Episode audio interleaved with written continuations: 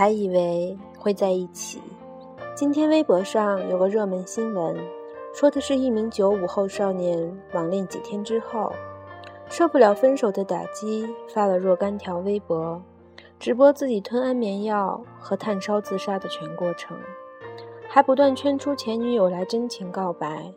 这种三观不健全的主人公爆出来都让人觉得可笑，可哪知道过了不久，当事人抢救无效死亡了。网上顿时涌现出一片死者为大的发言，让大家尊重这位事主。这让我想起之前有个女人老公出轨要求离婚，女人挣扎无果，遂写了一封遗书控诉丈夫和小三，便吞着大量的安眠药。很快网友们开始热议此事，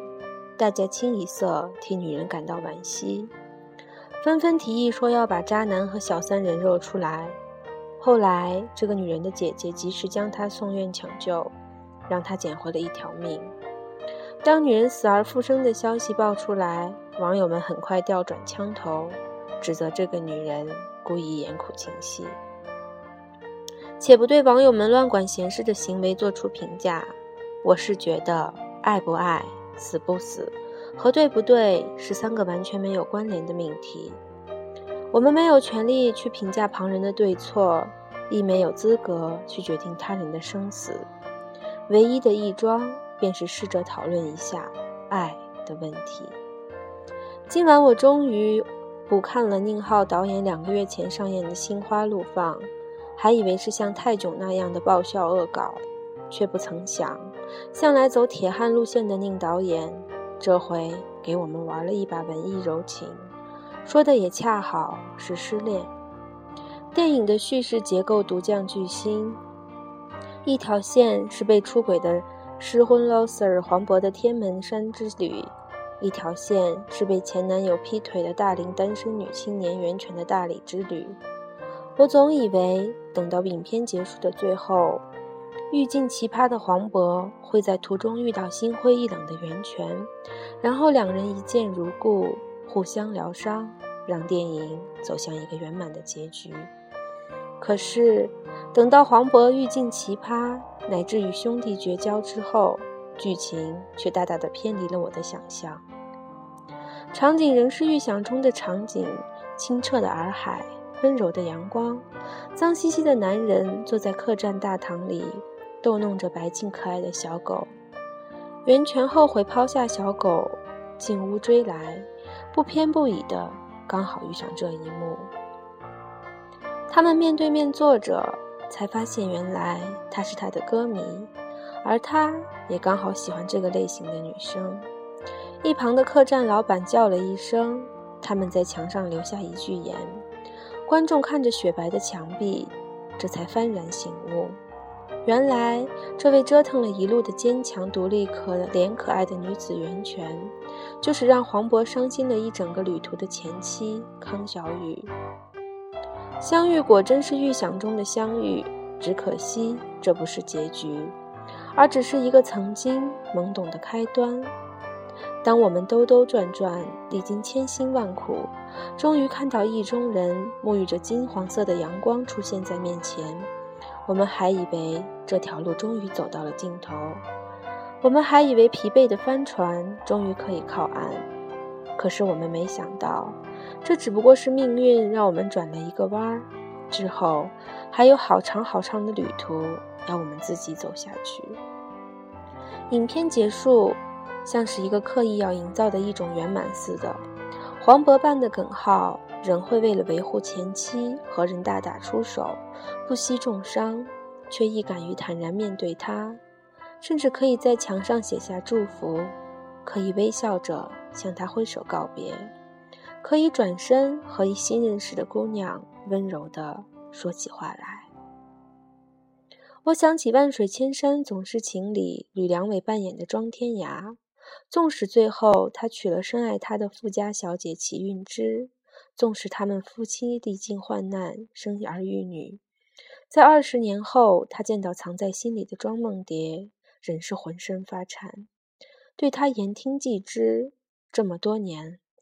他当惯了富商巨魁，习惯了让妻子、儿女和社会人望而生畏。可是到了那个特定人的面前，他仍然只不过是一粒小小的尘埃。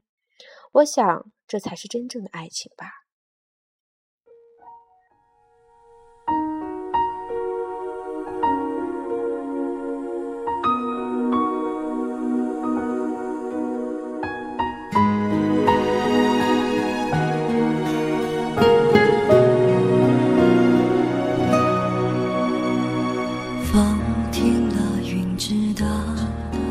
爱走了，心自然明了，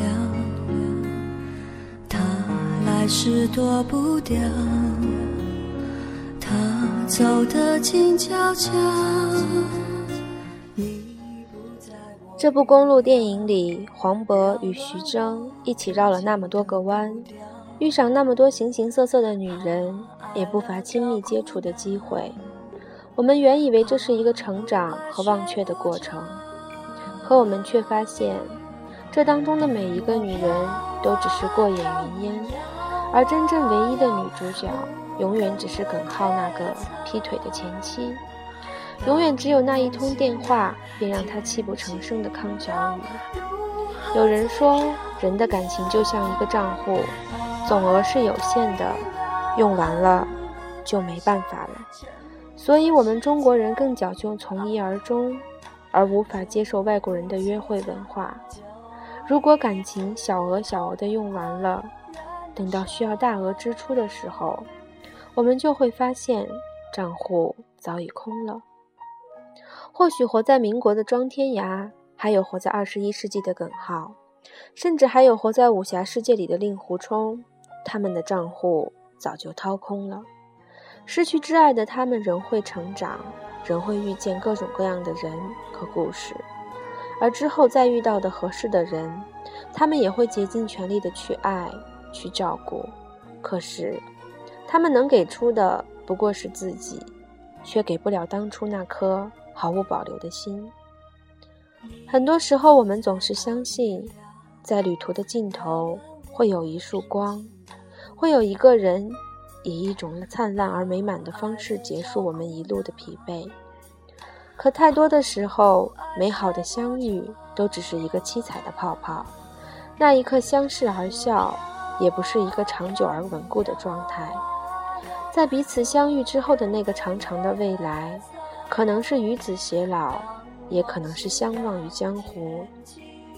而不管这个故事的结局是怎样，我们的人生总是在未完待续，总是需要不断的启程。所以像那个炭烧自杀的无知少年，就像那个服教自尽的失婚少妇，就像电影里那个又作又闹的 loser 黄渤，